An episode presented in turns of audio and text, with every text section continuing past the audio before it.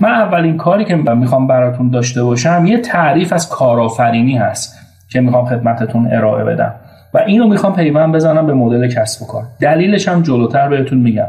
چرا از کارآفرینی به مدل کسب و کار ما می‌خوایم برسیم؟ ببینید دوستان عزیز برای کارآفرینی هم تعاریف بسیار بسیار زیاده. یه جوراییه که هر کسی از زن خودش یاره این موضوع میشه.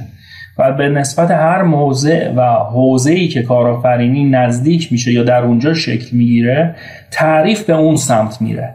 یعنی یه عده ممکنه با نگاه اقتصادی کارآفرینی رو تعریف کنن. یک عده با نگاه تکنولوژی یک عده با نگاه مدیریتی و اشتغالزایی یک عده با نگاه فناوری یک عده با نگاه خدمت شما از سیستمی یا کسب و کار پروژه شخصیتی روانشناختی و انواع نگاه ها و دیدگاه ها برای کارآفرینی وجود داره. من آخرین کتابم کارآفرینی کماندویی هستش و دلالت بر این داره که ما چگونه در محیط های پیچیده و پر از عدم قطعیت کارآفرینی کنیم.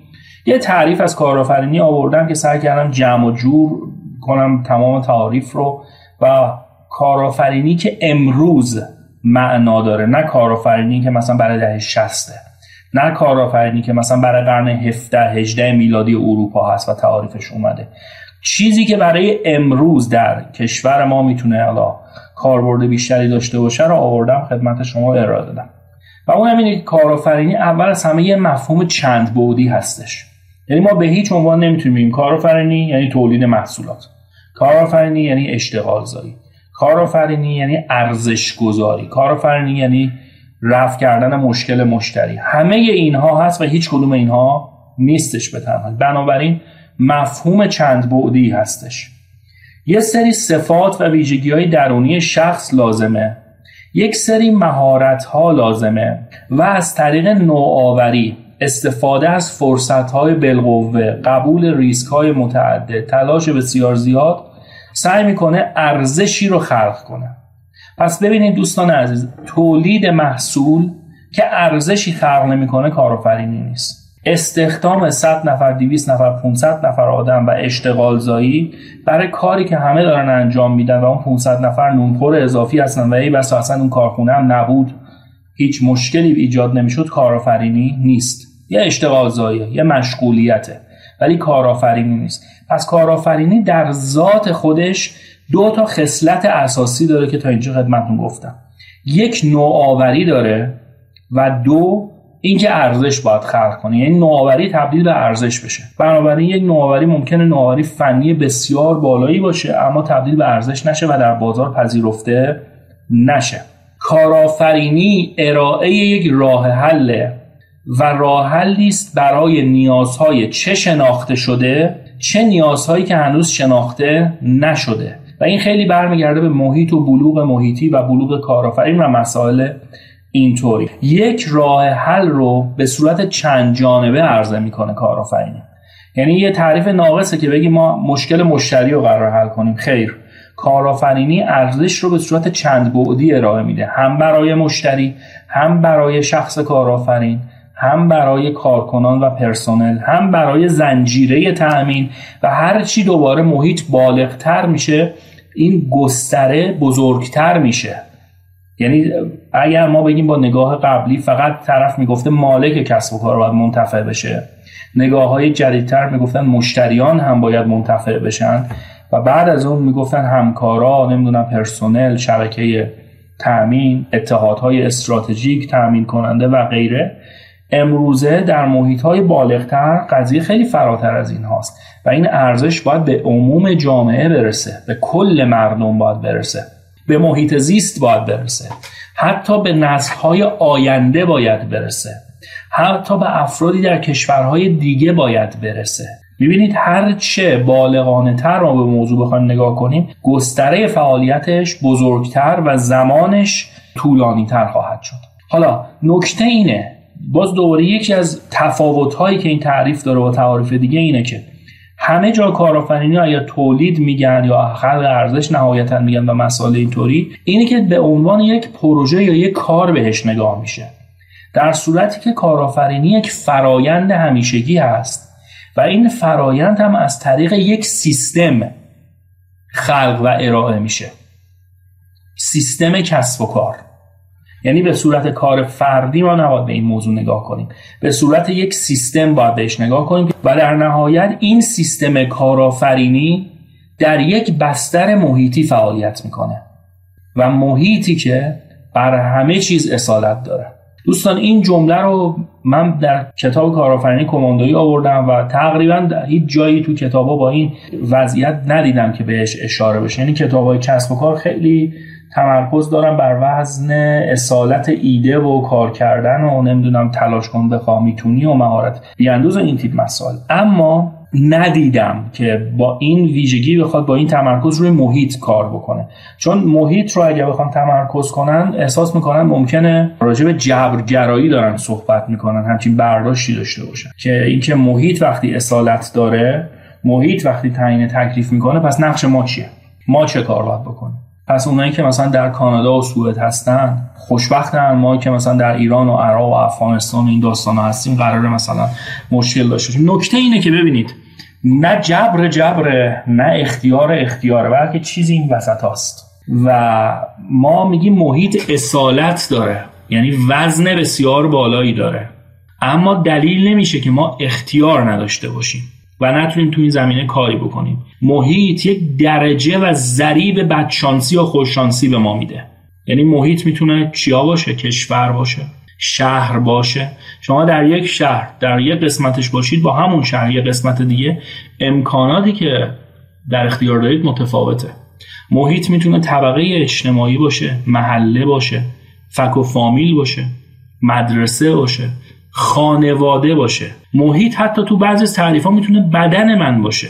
بدن من نسبت به ذهن و روح من. بنابراین محیط وقتی اصالت داره شرایط بدنی برای یک انسان می‌تونه بر خیلی از مسائل اصالت داشته باشه. یعنی شخصی که خدای نکرده معلولیت داره زندگیش تحت تاثیر اونه. شخصی که در یک خانواده نابسامان یا یک خانواده ایدئال هست زندگیش بسیار تحت تاثیر این مسائل قرار می‌گیره. بنابراین ما تا حد بسیار زیادی تحت تاثیر محیط هستیم. در درس کسب و کار و مدل کسب و کار و مسائل مدیریتی محیط کسب و کاره که اصالت فراوون داره.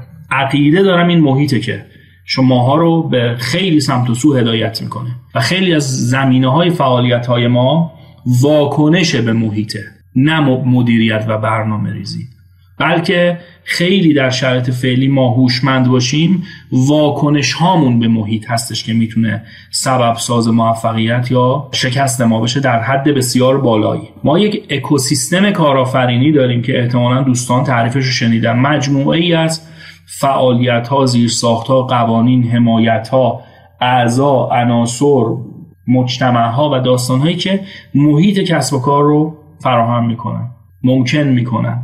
و خیلی هم عوامل بزرگتر و بزرگ مقیاسی داریم که برای این محیط کسب و کار و اکوسیستم کارآفرینی اثر می‌ذاره مثل روندهای کلان سیاسی اقتصادی اجتماعی. شما اگر یه چند تا گزارش رو من به شما میگم برید دانلود کنید و مطالعه کنید تا حد بسیار بسیار زیادی تعیین تکلیف می‌کنید با خودتون. و می‌دونید که دیگه چیکار باید بکنید. ما یه گزارشی داریم به نام جم G E M.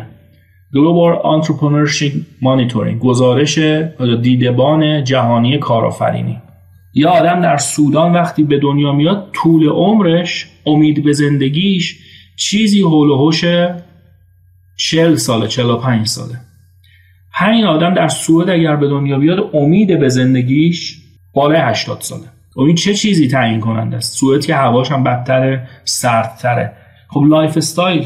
این lifestyle از کجا اومده؟ از بی نهایت کنش و برهم کنش انسانی اومده. بنابراین این محیط انسان ساختی که سوئد خلق کرده به عنوان مثال بر یکی از قطعی ترین جنبه های زندگی اثر گذاره و اونم جنبه طول عمره. خب خیلی چیزای دیگه هم از این بابت قابل شناسایی هستش دوستان از این فقط طول عمرش بود یعنی جنبه فیزیکی.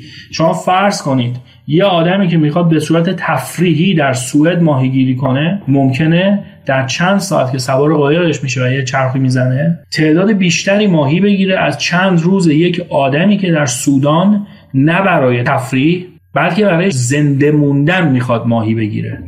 این تعدادش از اون بیشتره. چرا؟ چون ابزار بهتری داره. چرا؟ چون مهارت بهتری حتی به صورت تفریحی یاد گرفت چرا؟ چون تکنولوژی بهتری مورد استفاده قرار میده. اینا از کجا اومده؟ ابزار دانش تکنولوژی مهارت. اینا از محیط میاد. و این محیطه که اثر گذاره بر این فضا. حالا با این وجود من آیا باید بشینم دست رو هم بذارم و منتظر باشم ببینم دلار می‌خواد چند بشه ببینم مثلا کی می‌خواد توافق بکنه کی نکنه کدوم ساختمان بریزه یا مثلا زلزله بیاد یا نیاد؟ درسته خیلی چیز قطعیه و دست ما هم نیست و هیچ کنترلی نداریم. اما روی یک حوزه هایی ما کنترل داریم و مهم اینه که رو اون حوزه هایی که کنترل داریم عمل داشته باشیم. درسته ممکنه در یک قسمت خاک حاصل خیزی وجود داشته باشه و یک باغ خیلی زیبا آدم بتونه درست بکنه با تلاش کم یا معمولی. هوا مست نیوزیلند مثلا. شما میوه می‌خوری هستش رو میندازی بیرون درخت در میاد.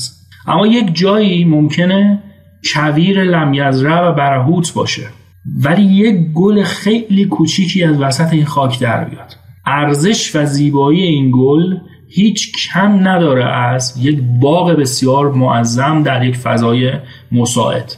چرا که این گل خیلی سعی کرده خلاف محیطش کار کنه و تغییر بده محیطش رو. این یک مثالی از واقعا محیط با یعنی با دل جونم دارم میگم و متاسفانه دارم میگم. یه مثالی هست از محیط امروز ایران ما. که به خصوص برای کارآفرینان و کسب و کارها این شرایط وجود داره. یعنی شما می‌خوای یه ایده داشته باشی در یک کشور بسیار معمولی مثل گرجستان دو ساعته ثبت شرکت داریشون در ایران چهار پنج ماه با هزاران مجوز هزاران مانع تا کمبود قوانین موانع غیر رسمی و مسائل اینطوری که آدم درگیرش هست. و افرادی هستن همچنان تو این کشور که دارن با تمام این مشکلات درست کار می‌کنن. کسب و کارهایی رو دارن جلو می‌برن پول خلق می‌کنن. ارزش خلق می‌کنن و جامعه رو دارن جلو می‌برن. بنابراین هر چقدر محیط سخته ما یک توانی داریم. ممکنه دیگرانی کاری که ما می‌خوایم انجام بدیم تو یک سال انجام بدن. ما تو 20 سال انجام بدیم. اما می‌تونیم. یعنی من و نوعی و شمایی که موندین یعنی انتخاب کردیم دیگه. می‌تونستیم بریم. الان که انتخاب کردیم و موندیم حالا یا باید زانو غم بغل بگیریم یا باید مثلا منفعلانه باشیم یا یه کاری بکنیم دیگه. حالا درسته استکاک این کالا بالاست. استهلاکش بالاست. نتیجه دهیش کمتره و هزار تا مسئله دیگه اما تهش باز می‌تونیم یه کاری بکنیم. و کارهای کوچک ما شاید روی هم جمع بشه و یه تغییرات بزرگ محیطی رو ایجاد کنه. به قول فروید انسان یک جزء مختار در میان یک کل مجبوره. ما خیلی از چیزامون محیط بهمون تحمیل کرده. اما یک جزء کوچکی داریم که اختیارمون هست. و بنابراین ما روی اون تمرکز می‌کنیم و کارآفرین هم همین کارو می‌کنه. یعنی رو حوزه چه تحت کنترلشه تمرکز می‌کنه. عموما میگن کارآفرین چون مرکز کنترل درونی داره. این به این معناست که احساس می‌کنه یا این تفسیرش از زندگی اینه که نتیجه کارهای من و سرنوشت من دست خودمه. ولی کسی که مرکز کنترل بیرونی داره محیط و نمی‌دونم این داستان ها رو تعیین کننده نهایی می‌دونه. اما خب کارآفرینان تو همین شرایط همین همه جای دنیا سعی می‌کنن که تغییراتی رو ارائه بدن. پس بنابراین دوستان عزیز ما یک جمله رو می‌خوایم خیلی روش تاکید کنیم. و من در تمام درس هایی که میدم این جمله رو تکرار می‌کنم و همونطور که گفتم در کتاب هم هستش. محیط بر همه چیز اصالت داره. و من نوعی اگر می‌خوام در ایران کارآفرینی کنم مطالعه کتاب های موفقیت و کسب و کار و این تیپ داستان های خارج از کشور واقعا خیلی به درد من نمی‌خوره. ممکنه دانشش به دردم بخوره. اما کاربست اون دانش تا بومی نشه تا از فضای کسب و کار ایران رد نشه تجربه من و شما کارآفرین دونه دونه نیاد توش دخیل بشه و چیزی جدیدی تولید نشه چیزی قرار نیست. کاربردی در بیاد من یه نکته دیگه بگم از بحث این محیط. آقای مایکل پورتر رو می‌شناسید؟ یکی از مسائل خیلی جالبی که ایشون مطرح کرده بحث اقتصاد کشورها و محیط اقتصادی کشورهاست. اومده اقتصاد کشورها رو به سه دسته تقسیم کرده. یک اقتصاد عامل محور فاکتور اکانومی عامل محور. دو اقتصاد بهرهوری محور سه اقتصاد نوآوری محور innovative economy و بعد اینا رو اومده تفاوت بینشون رو با میانگین درآمد سرانه کشورها بررسی کرده. مثلا گفته کشوری که زیر 2000 دلار درآمد سرانه داره اینا اقتصاد عامل محور یا factor oriented economy هستن. اقتصاد عامل محور یعنی چی؟ عامل درونی. میشه منبع محور. یعنی اینا خام فروشن. نفت در میاره میفروشه. گاز ور میداره میفروشه. خاک میفروشه آب میفروشه. هر چی باشه بدون کوچکترین پروسه ای ور میداره میفروشه. زعفرون گونی می‌کنه میفروشه. خرما گونی می‌کنه میفروشه. یعنی هر چی مثل یه حالتی که آدم در خونه زندگیشو داره میفروشه دیگه تا یه خرج خودشو در بیاره. خب اینها کشورهایی هستن که فاکتور اورینتد اکانومی دارن خام فروشی می‌کنن مواد سنگ آهن معدن فلان. این تیپ داستان ها و درآمد سرانهشون زیر 2000 دلاره. که کشور ما هم با این قیمت دلار اینا جز همین اومده. حالت بعدی که حدود 7 تا زیر 7000 دلار هست اقتصاد بهرهوری محوره. بهرهوری زمانیه که ما مفهوم مدیریت رو می‌خوایم به کار بگیریم دیگه. یعنی ببینیم که چقدر کار کردیم چقدر کارایی داریم چقدر اثر بخشی داریم. با هزینه کمتر خروجی بیشتری داریم. دونه دونه نگاه کنیم با زمان کمتر خروجی بیشتر با پرسنل کمتر خروجی بیشتر با آلودگی کمتر خروجی بیشتر. و این میشه مفهوم کلی بهره وری پس کیا دارن از این موضوع استفاده می‌کنن؟ کسانی که احتمالا یه کار صنعتی دارن انجام میدن یا کار تولیدی دارن انجام میدن. خب الان چه کشورهایی تو این فضا قرار می‌گیرن و مثالش چینه الان؟ که الان تو 20 سال گذشته 600 میلیون نفر از زیر خط فقر در آورد. شده کارخونه و کارگاه دنیا. خب در چینه که باید رو بهرهوری کار بشه که اپلی که در کالیفرنیا design می‌کنه بیاره محصولاتش رو اینجا تولید کنه. یه آدم در چین بتونه تعداد بیشتری گوشی تولید کنه یا خیلی از business های دیگه خودروسازی ها و خیلی از داستان دیگه. بنابراین این اقتصادها روی بهرهوری کار می‌کنن. چگونه منابع رو مدیریت کنن تا بتونن تولید بیشتری داشته باشن و هزینه کمتری داشته باشن. اما اقتصاد نوع سوم نوآوری محور اقتصادهایی هستند که اشخاص در اون بالای 20 هزار دلار درآمد سرانه سالیانه دارن. خب چند تا کشور اینطوری میمونه؟ آمریکاست کاناداست کره جنوبی هستش. ژاپن آلمان اینا که رو نوآوری کار می‌کنن. تازه من مثلا آلمان رو مثال می‌زنم از لحاظ درآمدی ممکنه. ولی به دلیل ذات اروپایی بودنش و محافظ کار بودنش خیلی این نوآوری رو ما در مقیاس بزرگ